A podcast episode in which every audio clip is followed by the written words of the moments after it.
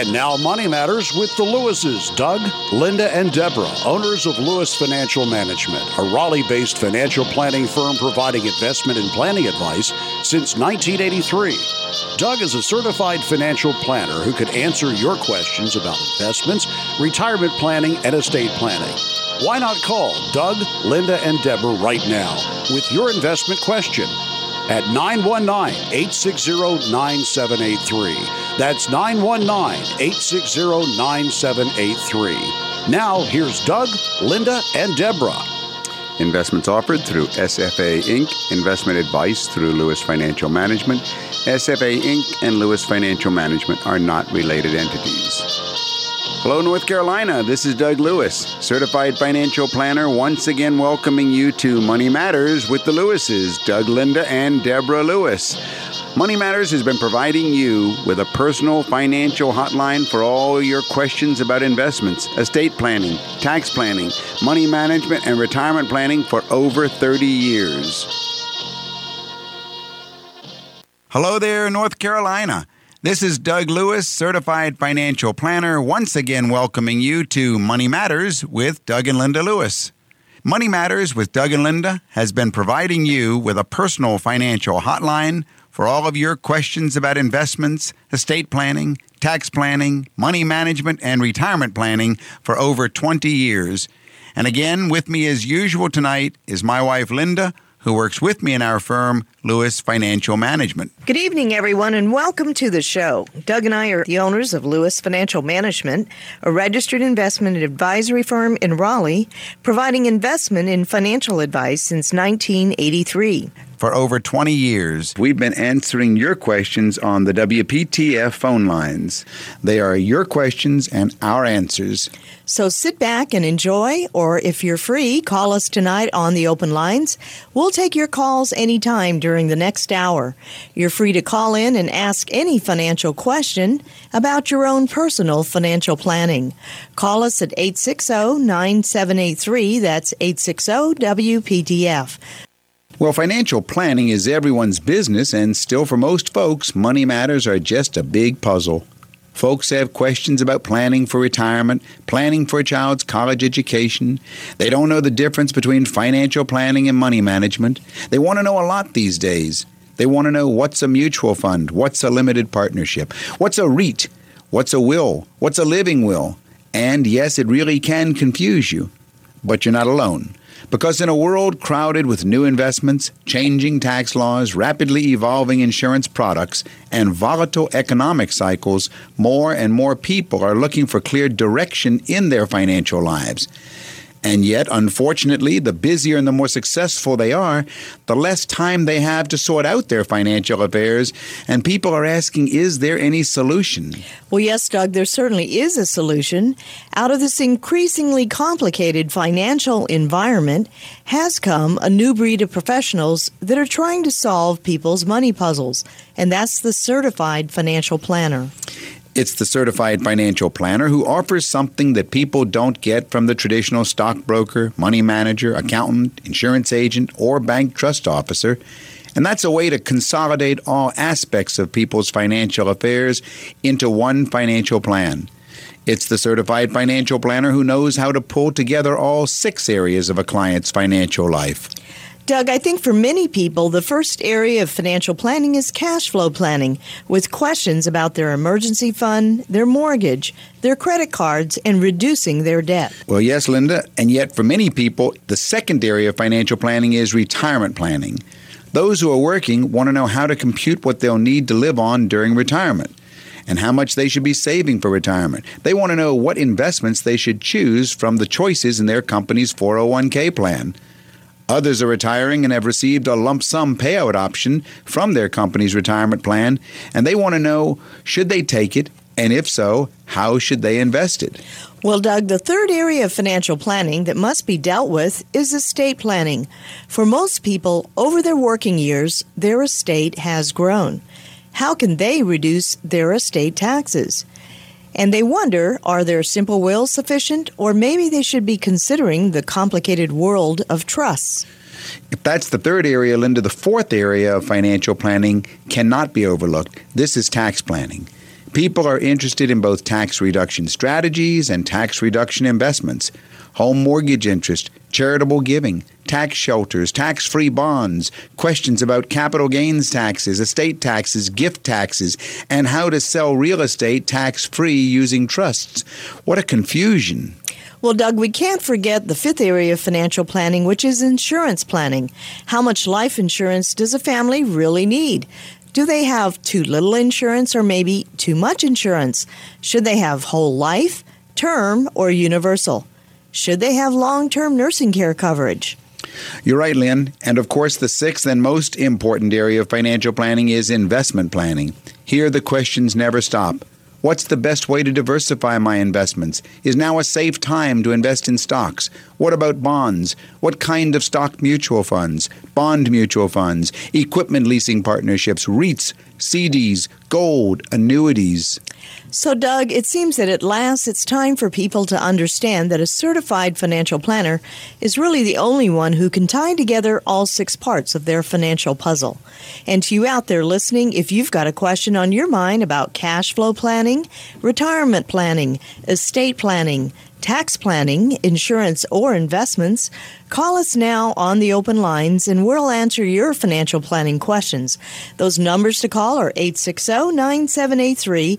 That's 860 WPTF. And if you just want to sit back and listen to the callers through the years, welcome to the show.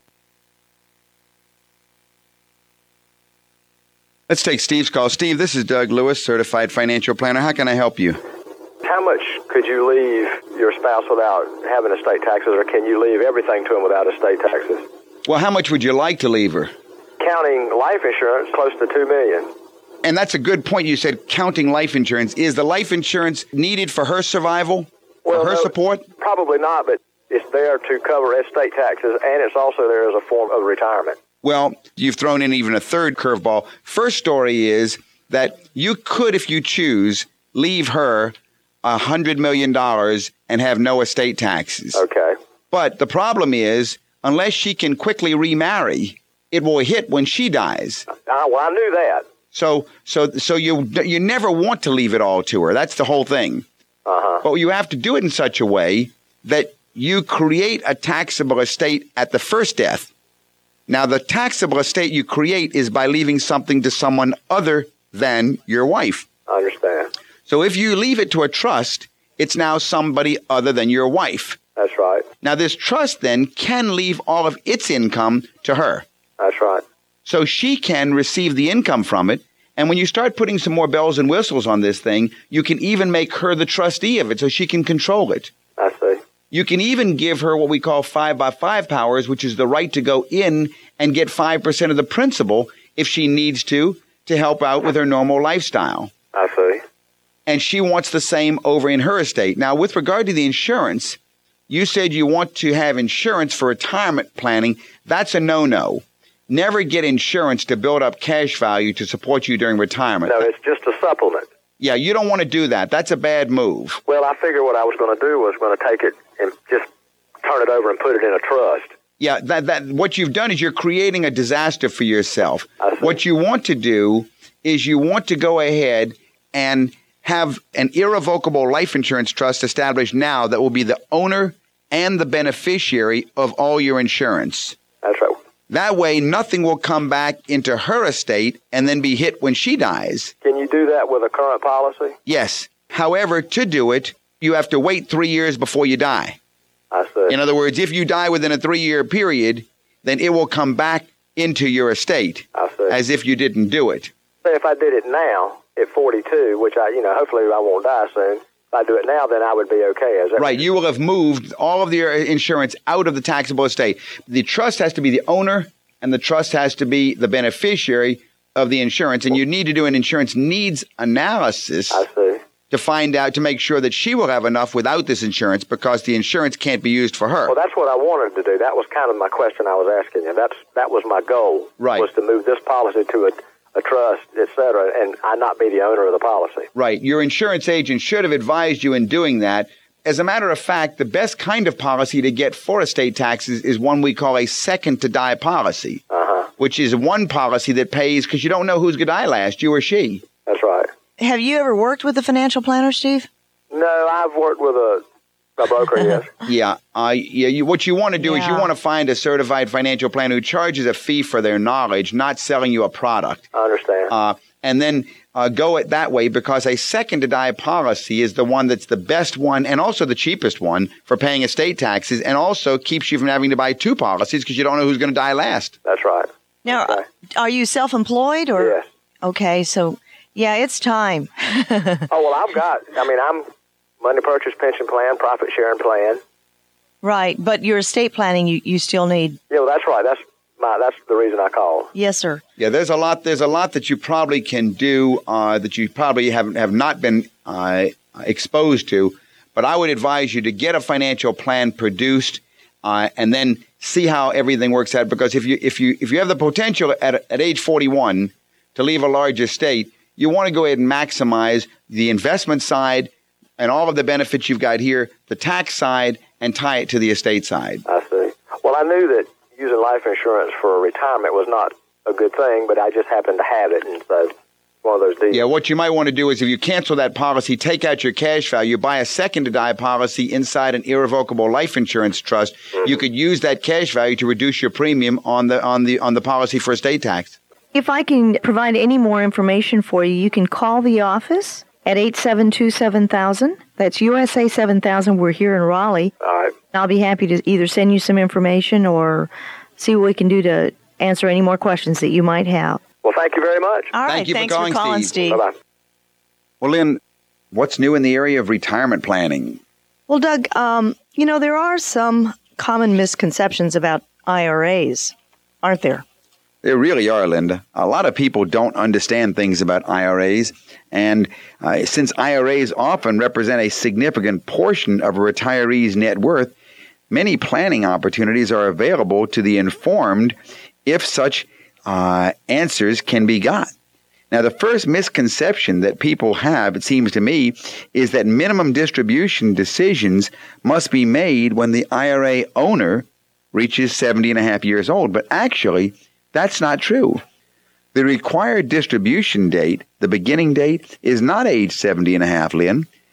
It's actually April 1 of the calendar year after you turn 70 and a half. Now, what are the required minimum distributions based on? Well, they're going to be based on either the joint life expectancy of yourself, if it's your IRA, and your spouse or whoever the designated beneficiary is going to be uh, as of the time of that beginning date. If there is no designated beneficiary, uh, then the distribution is going to be based on a single life as if it was just you. Now, there is a second misconception that some folks have about IRAs as individual retirement accounts is that you cannot change, some people think that you cannot change the beneficiary of an IRA after the required beginning date. Is that true? Yeah, you're right, Lynn. That is a misconception. The beneficiary of an IRA actually can be changed anytime you want while the IRA owner is alive. It's the payout method that gets locked in, not the beneficiary. And that payout method gets locked in at the required beginning date. Now, the key to remember here is that if the beneficiary is changed after the retired required beginning date, then the minimum required distributions may need to be increased, but they're never allowed to be decreased. Now, this is a misconception here. Um, if the IRA owner dies after his or her required beginning date with a spouse named as beneficiary, then the spouse is locked into the minimum distribution schedule of the IRA owner. Is that is that a misconception? Yeah, that's another mistake that people hold. They think that once you've set up your uh, minimum distribution and it's locked in and uh, you're married, that if one spouse dies, that lock in minimum payment has to be continued to the next, to their surviving spouse. And that's not so. At the IRA owner's death, the spouse can then treat the IRA as if it were his or her own IRA and do what we call a spousal rollover and just roll the money over into her IRA. And then she has the choice of naming a new beneficiary and calculating new minimum distributions just as if she was the account owner herself from the beginning. So uh, a lot of people are confused about what has to happen with those minimum distributions on IRAs at death. You can call the office here in Raleigh That number is 919 USA 7000. That's 919 872 7000. I'll be happy to send you some information. A fourth misconception is uh, that naming a charity or a charitable remainder trust as partial beneficiary of an IRA may be a wise planning decision. Is that true? Well, if you do, it may be a terrible planning mistake to really do something like that. Because when calculating the minimum distributions from an IRA that has multiple beneficiaries, uh, the IRS looks for you to look at the worst case beneficiary for determining life expectancy. And since a charity is not a person, that's going to be the worst case because the charity doesn't have a life expectancy, and so it's going to bump back to single life. Now, uh, there's a solution. There's actually a couple of solutions to this problem. One solution is you can go ahead and break your IRA into a couple of IRAs, and then let one IRA, if you want part of it to go to a charity, let part of it go that way. Another way is to use a charitable remainder trust, and I like this one a lot, Linda. I do this a number of times in my in, in, in uh, with, with my clients where we set up a charitable remainder trust as the beneficiary of the IRA. You know, if you get a million dollar IRA and you die and you have a spouse, no problem. Uh, she can actually just receive it and roll it over into her own, and there's no problem, no taxes. But at her death now, that IRA is going to, let's assume they've got a $5 million estate. That IRA, when she leaves it to her children, it's going to lose probably uh, $700,000 in taxes out of that million. And that million is going to probably be about 300,000 is all that's going to end up in the kids' hands because there's not only estate taxes to pay, both federal and North Carolina. There's income taxes that have never been paid, federal and North Carolina. So the way to solve this dilemma is yes, to use a charitable beneficiary, but use a charitable trust beneficiary. So now at her death, it goes to the charitable trust, and the charitable trust then pays income to the children for either their lives or for a period of, t- of years, maybe 20 years or something like that, and there's no taxes paid whatsoever. Now, this is definitely a sophisticated strategy, isn't it? Oh, yeah. This is, you don't try this one on your own. That's like brain surgery. You, you, you don't do this one on your own. But it works in a wonderful way if you can run the numbers and if you see what's happening there. Okay, Doug. There, uh, now, a fifth misconception is that IRAs invested in mutual funds and CDs are an excellent liquid asset for paying estate taxes. Is that a misconception? That's another one of those big no, no, no, wrong, wrong answer that people have about IRAs. IRAs that are left intact at death can continue to grow and grow for decades. In fact, with proper planning, a large IRA can provide for the owner and the spouse during their lives, and then later provide for the IRA's owner's children during their lifetimes. And if you would like any other information, you can call the office here in Raleigh. That number is 919 USA 7000. That's 919 872 7000. I'll be happy to send you some information. You're listening to Money Matters with Doug Lewis. If you have a question that you'd like to address to Doug about your money matter, call us now on WPTF phone lines at 860 9783 locally that's 860 WPTF. And if you're out of town, it's toll free at 1 800 662 7979. Let's pause here for a caller. Cheryl, this is Doug Lewis. How can I help you? Uh, my son wants me to invest in a subchapter S corporation, and I don't invest anything I can't afford to lose.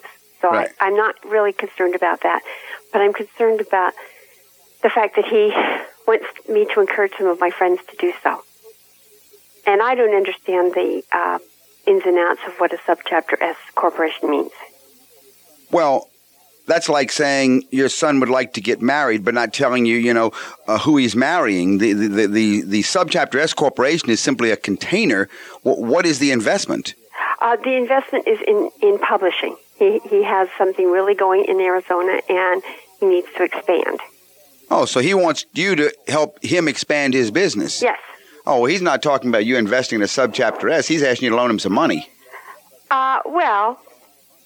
Yeah. I'm, I'm going to get stock for it. Yeah, well, that, you know, and a nickel used to buy you a cup of coffee. Won't even buy you a cup of coffee today. So the stock is basically going to be worthless. All you're doing is loaning him money in exchange for the fact that if his business happens to make a profit, then down the road you can get a piece of the profits. But if I will tell you with an absolute, absolute assurance, say no. Just say no. Right, Linda? Yeah, I would agree. It's too risky. And never with your kids, with your family. Never invest with the family. Okay, even if I can afford to lose it. No, no. I mean, you create bad, bad. Uh, I, I, I would say no. I, I tell all of my clients, do not invest. If you want to give them a gift, give them a gift. If you can afford it. How old are you? 60. You're 60 years old. What's yeah. your income? Uh, oh, roughly 200000 a year. All right, you're making 200000 a year, so you can go ahead and lose some money, yes. I presume. You're not, your living expenses aren't running 200000 oh, no, a year, no, are they? No, no. Okay. Uh, what does your investment portfolio look like? I've got a really, I've, I've got a, a very good one. I've got everything from uh, mutual funds and stocks and bonds and got some T-bills, and I've, I've got really good spread on that. Okay, and how much do you have invested? Probably about 350000 all right, so you've got three hundred fifty thousand dollars investment. Where's your income coming from? Uh, a lot of it's coming from uh, rental property uh-huh. and uh, some and a business that I own. Three hundred fifty thousand dollars is only at best going to be able to produce about twenty five thousand a year income for you. So I'd be real concerned if that's all your investment portfolio is, and if you're bringing in two hundred thousand a year. What are you doing with all your money? Well, it's not going into your investment portfolio. No, it's I've I've been putting it back in business.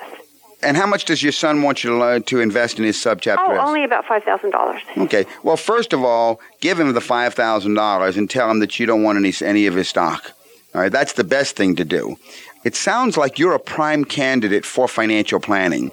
If you tell me your investment portfolio is only $350,000 and I know that can't support a person who's bringing in an income of 200,000 because that's only 25,000 a year income. And if you tell me you don't know where all the money is going on your income side, 200,000, if you're plowing all of that back in, what's the structure of your business? Is it a proprietorship or a corporation? It's proprietorship. That's even worse. That means that every bit of your income is producing a tax liability for you, and yet you're not accumulating. You see what I'm saying? Mm-hmm. So it looks to me like you need some real financial advice from a certified financial planner to tie together the three components of your world. It's wonderful that you've got an income of 200,000, but you should be investing a fixed amount of that income, a significant amount because you're 60 years old and that's a scary age. So if I were you, the, the business side of it needs to be tied together with the investment side. You should be mm-hmm. able to see how much you will have accumulated five years from now when you're 65. How much of that income coming in from your business will be over there in your investment portfolio? You see what I'm saying? Yes. And the goal should be that your investment portfolio could support you at your lifestyle. You need to analyze your lifestyle very carefully. If you'd like any further information, call me at the office in Raleigh. That number is 919 872 7000. That's 919 USA 7000. Okay. I don't want to let her off the air without answering her question of definition. What is a subchapter S? It's nothing more than a corporation that does not pay taxes. It's a flow through entity. It just lets you go ahead and have a non taxable entity that looks and acts like a partnership or even a sole proprietorship like your business. Mm-hmm. That's all it is. It's just a non taxable corporation as opposed to a regular corporation. Then it's got some other features and benefits to it, but for a startup, it's usually. Uh, that's all that I mean, that's all you need to know about it because it doesn't have any real bearing on your end. What it has to do is over on his end. And if you get some stock in it, you know, that's that's not your goal. Your goal is to help him out. Right. Yeah. So it sounds like I should not be encouraging my friends to do this either. Uh, absolutely not. You don't no. want to lose your friends. No, Cheryl. don't don't don't do that. That's called venture capital. What it really is, it's not subchapter S, it's venture capital. And that's a real sad situation when, because of personal reasons, friends and relatives contribute to a venture capital deal, which is another term for startup business. Mm-hmm. Uh, no, don't do that. That's that's a that's a real no-no. You can create a, a, a quagmire of problems down the road, which are not worth it to you or your son. And write down your questions because whoever you used as your advisor should be able to answer those questions. Okay. And we thank you so much for calling, Thank you. Cheryl. Take care. Goodbye. You're listening to Money Matters with Doug and Linda Lewis, and we'll take your call on the open lines at 860 9783. And our long distance toll free number is 1 800 662 7979. Well, what's new, Doug, in the area of tax planning? This is the mutual fund swap strategy. Everybody needs to get out a pen and paper and get ready for this strategy, and I'll tell you when to start writing. First, let's assume that you have a mutual fund, and let's assume that you bought it for $25,000, and now it's down to only $15,000 on paper. In other words, you look it up in the newspaper and you notice your fund is only worth $15,000. This means on paper, at least, you've lost $10,000, right? But you still like the fund. You still believe in the manager, and you want to keep the fund for the long haul. You own 2,000 shares at $7.50 a share value today, which is why it's worth $15,000 today. But you originally paid $12.50 a share for your 2,000 shares, which is how you spent $25,000. Well, you're obviously thinking, I'll keep the fund, and I hope it'll go back up to $12.50 a share one day, but I'm keeping it for the long haul anyway. Well, here's a way that you can get tax refund checks for $3,500 and still keep your fund. You can sell your fund and switch it over to the money market fund. Then, 31 days later, switch it back to your high yield bond fund. It will cost you nothing, no commissions. You'll get a Christmas bonus of $3,500 from the IRS and from North Carolina. Sound powerful? It is. It is. It's a wonderful strategy, assuming a few things. All right, let's go a little more in depth. Assuming one year from now your fund is back up to $12.5 a share, then one of three things is going to happen to your fund in the next 31 days. This 31 day figure, by the way, is a crucial number. You cannot do this strategy in less than 31 days. You must, you can sell it out. Tomorrow morning, you can pick up the phone, call your mutual fund if they allow telephone switches, and switch out. But you cannot go back in in less than 31 days and achieve the benefits of this of this strategy. So on, in the next 31 days, one of three things is going to happen. Let's let's call them case A, case B, and case C. Okay? Case A is it's flat. The share price of your fund 31 days from now will still be $7.50 and we'll say a year from now it will be up to where you expected to be at 1250. That would be case A flat. Case B would be the up case. In the next 31 days, the share price will go up. Let's say maybe it goes up to $8, and then one year from now, it'll be up to your $12.50 expectation. And case C would be the down scenario. In the next 31 days, let's say your share price has gone down, maybe to $7, and then one year from now, be back up to $12.50. Okay, now take out your pens and write this down. Case A, 31 days later, share price still $7.50. You buy back into the fund. You had 2,000 shares worth $15,000 before the switch. You have 2,000 shares after the switch worth $15,000. But when you sold by switching out of the fund, you created a taxable event and you generated a $10,000 loss. And assuming that you're in a 28% tax bracket, the Internal Revenue Service in April will send you a $2,800 tax refund, and North Carolina will send you another $700. That's a total of $3,500. That's case A. Our number in Raleigh is 872 7000. That's USA 7000. Case B.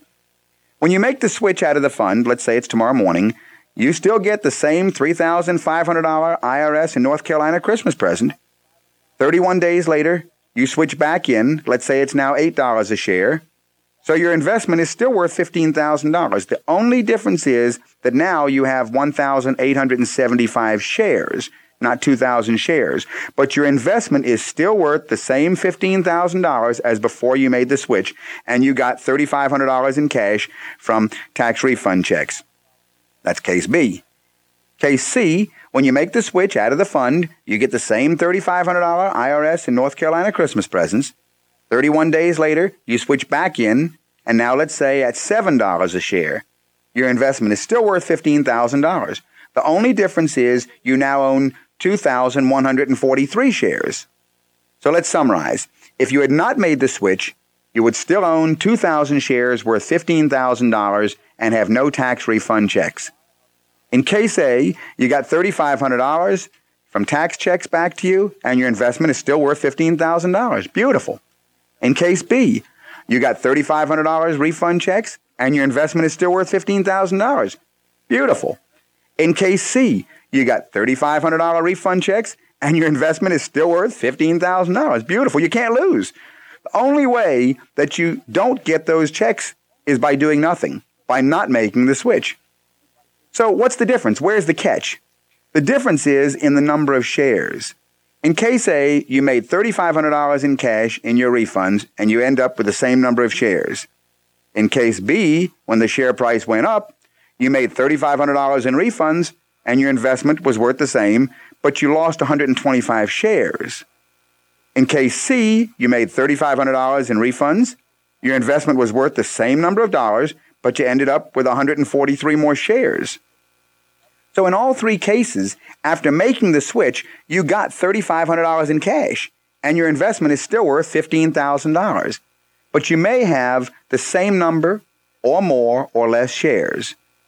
We said that a year from now, the price may be $12.50. That's your expectation, okay? And it doesn't matter whether you think it'll be a year from now or two years or three or four, because you're holding it for the long term. All right? And that's where you bought it, and you figure it'll come back up at least to where you bought it. Okay, that's where the difference will show up, though. Because in case A, your investment will be worth $25,000 at that time. In case B, your investment will be worth $23,438 and in case C, your investment will be worth $26,786. You win in all three cases. And isn't it amazing that the best case, the very best that could happen to you, is for your fund to drop, to, con- to go down in the next 31 days? That's case C.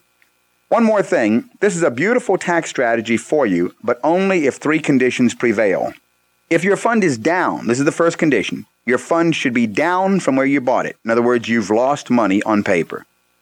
Number two, you should be in a mutual fund family with a money market fund. That's assuming that you originally paid a load. If you didn't pay a load, it doesn't matter. And number three, you plan on keeping the fund over the long term anyway. You see, this is an absolutely commission free strategy for all front end loaded mutual funds in families. If you do this with stocks, I should caution you. If you do it with stocks, it won't work because you pay a commission going out of the stock and going back in. But call me with your questions and let's see how you can save some tax dollars. Uncle Sam is waiting to send you a check. To any of our listeners, if you have a question or if you would like to receive our introductory packet of information, I'll be happy to send it to you. Our number in Raleigh is 919-872-7000. That is USA 7000. If you have some financial planning concerns or questions about your situation, get a notebook and start jotting down some of those questions and work with a financial planner. Thank you for joining us on Money Matters with Doug Lewis. And Doug, it looks like we've got a caller. How can I help you, Will? This is Doug Lewis with Money Matters. Um, hi, Doug. How are you? I'm fine, thanks.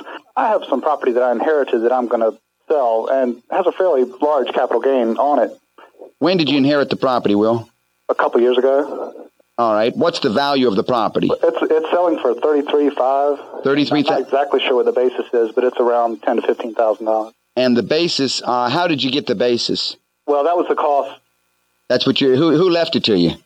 Well, actually, it was my mother inherited it, and she's been giving it to us gradually. Um, no, wait a minute. I'm confused. You said you inherited it. Well, it ultimately it was my grandmother's, um, but it's come through my mother to me. This is very crucial. The question I'm asking you. Did you inherit the property or did you receive it by gift? I received it by gift. So you didn't inherit it?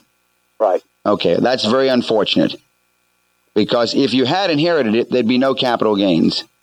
Did you know that? Oh, no, I didn't. a lot of people don't know that. Yeah. Uh, sometimes it is inherited property, but it's really not. It's not inherited. Unfortunately, it's not. I was hoping you were going to tell me that the, that the ten thousand was what your the basis that your mom, who owned it, had left it to you in her will, and when she died that you thought that her basis was yours.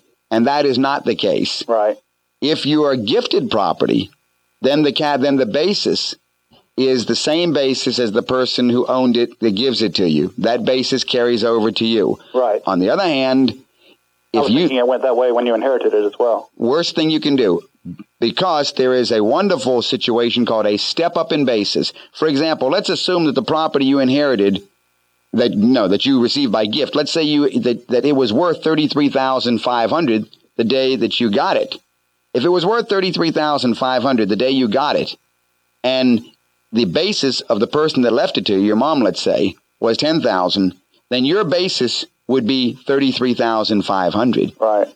The basis of the person who inherits property is the value on the day they inherit it, which means you turn around and sell it the next day and there's zero capital gains. But if she gives it to you and you turn around and sell it, then you pay tax on 22500 23500 Well, given the option, I'll keep my mother. Well, no, the, be- the best Right, thing I know what you're saying. the best thing is to make sure that nobody gives you anything if you think you're going to sell it. See, that's the whole that's the whole strategy. Never let somebody give away to you what you're going to hold anyway until that person passes away because you're really shooting yourself in the foot. See what I'm saying? right. You miss all the step up in basis. Okay. Okay. thanks any more? much. Yeah. By the way, any more questions? Give me a call at the office, and I'll go over your specific numbers if you want. If you want. Well, my number at the office during the week is eight seven two seven thousand eight seven two seven thousand, and you can speak to Linda. Okay. Thanks. It's just the second time I've heard your program, but I enjoy it. Well, good. Thank you for listening, Will. Okay. Thanks. All right. Well, Doug, what's new in the world of estate planning? Quite frankly, Linda, many people think only wealthy individuals need an estate plan. In fact, it may be more important for a person with a modest estate to conserve the maximum value of their assets. An estate is a coordinated strategy for conserving assets you've accumulated during your lifetime and distributing them according to your wishes at the time of your death. Because planning for death is not a pleasant subject, many people avoid developing a coordinated strategy one that uses different tools or devices such as wills, trusts, contracts, or property titles to distribute property. Real estate, for example, may be distributed by proper titling. Retirement plans and life insurance often pass according to beneficiary designations. An estate plan can also take into consideration special circumstances, such as care for aged and infirmed parents, a disabled child, or gifts to a favorite charity. The costs to settle your estate generally fall into three categories.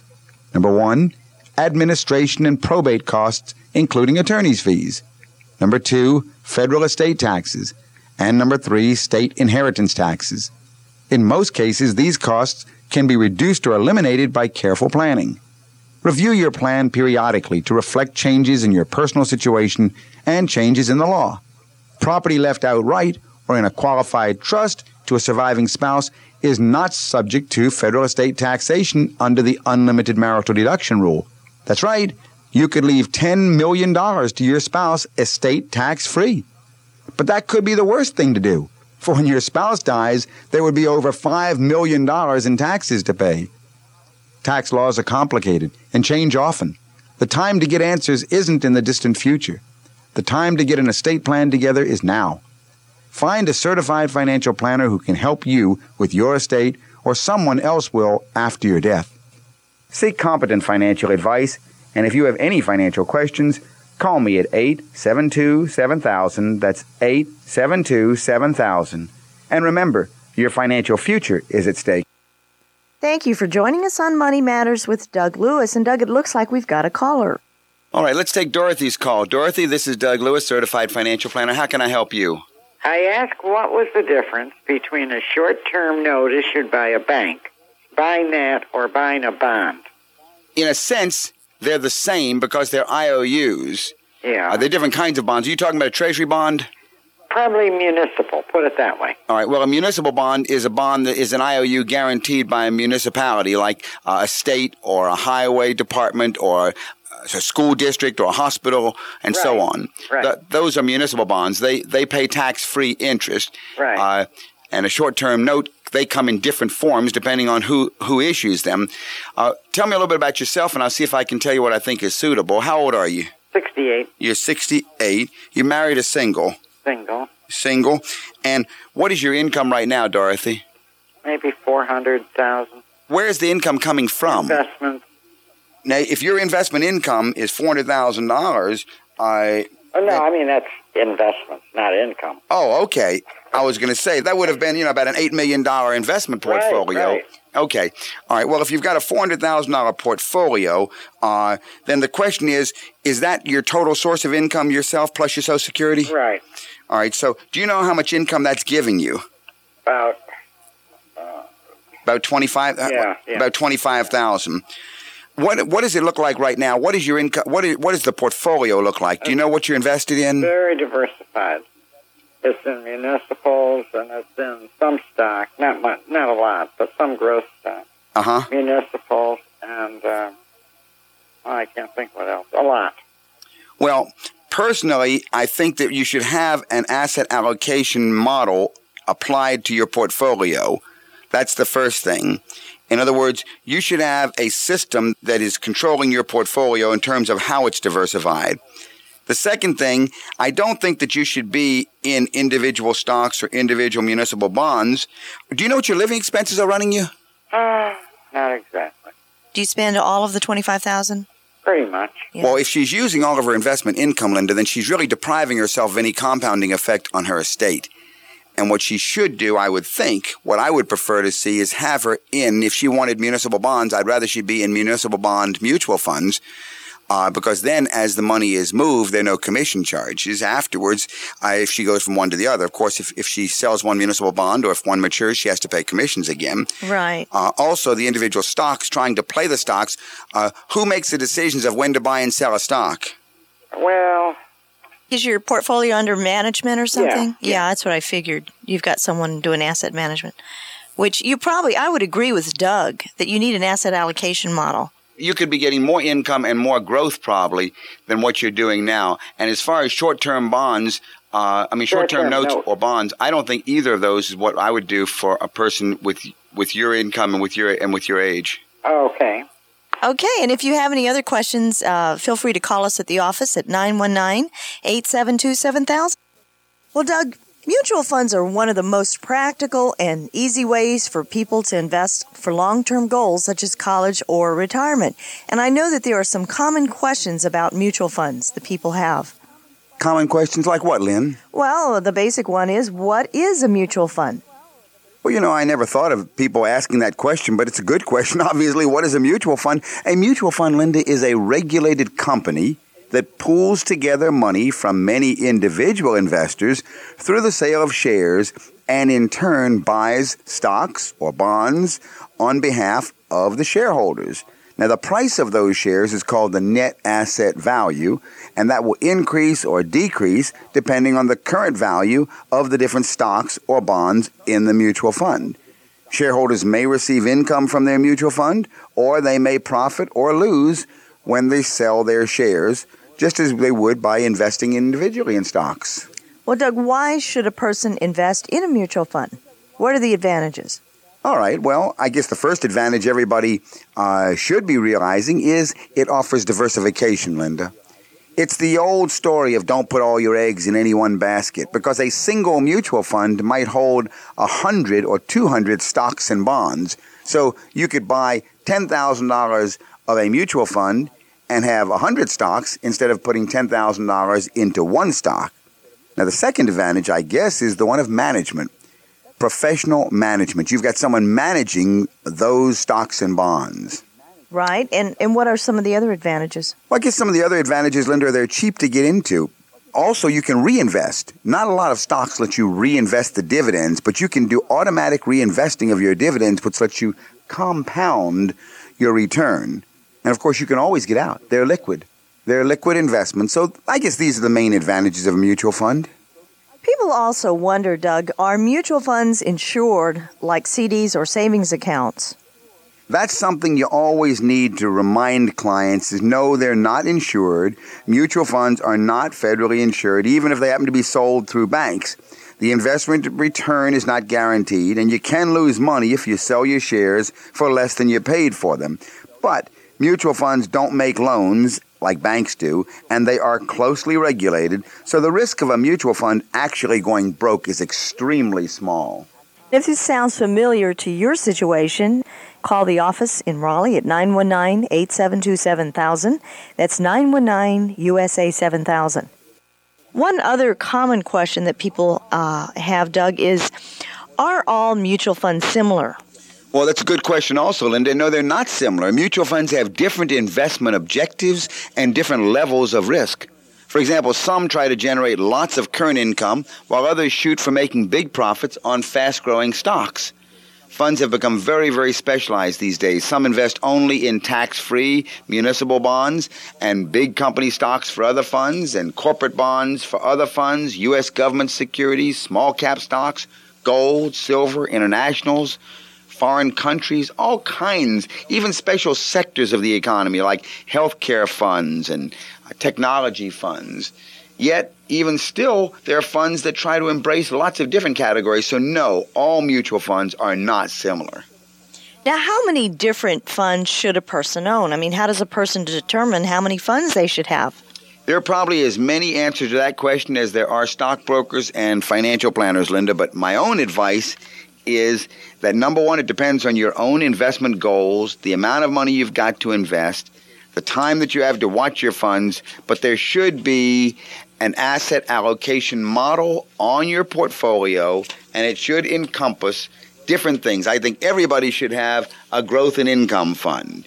Uh, they should have a domestic bond fund, an international stock fund, possibly an international bond fund. But overall, you should have an asset allocation model superimposed upon your portfolio with a uniform unit size.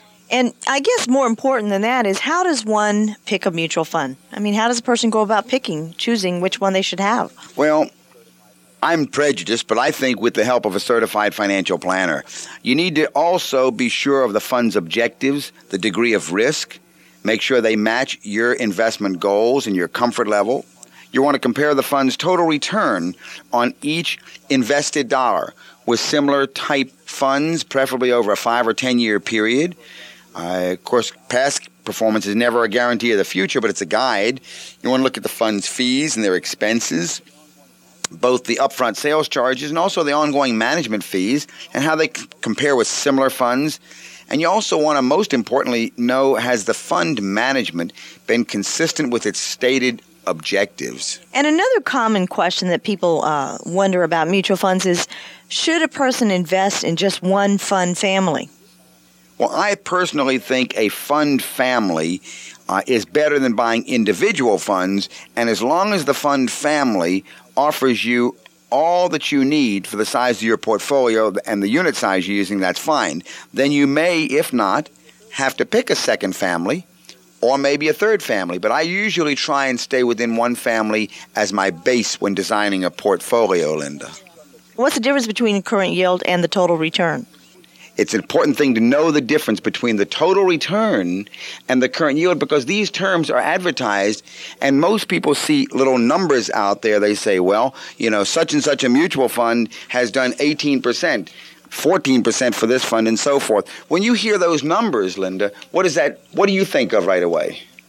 Current yield? Yeah, but that's not current yield at all. See? That confuses people. That is total return. Would it shock you to know that that current yield is only 1%?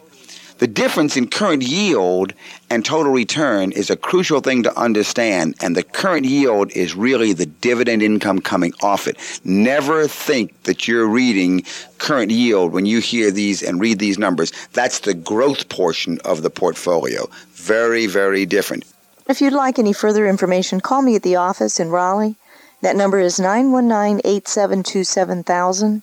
That's 919 USA 7000. Let's take our next caller. Hi, Bill. Yes. This is Linda Lewis. How can we help you today? Well, Linda, I'll tell you, I got a question on whether I'm, I'm saving enough. Yes, sir. Uh, 55, Yes, sir. and I'd like to retire at 58. Okay. Now, the pension will be about $2,000 a month, All right. and what we have now is income of about a 100000 and I've got about 500000 in tax-deferred accounts. Say, so you're you're okay. So you've got five hundred thousand in tax deferred accounts. Your current income is a hundred thousand. Is that you combined with your wife? Yes. All right. And will she continue to work? No. What are your expenses? other than what we're saving, we spend the rest of it.